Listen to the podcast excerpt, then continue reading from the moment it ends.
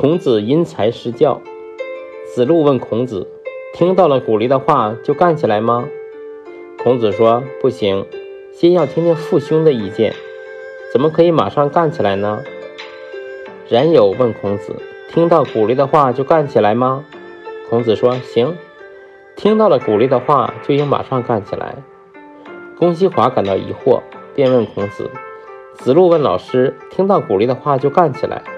老师说先要听听父兄的意见。”冉有问同样的问题，你却说马上干起来，我感到疑惑，请问有什么区别？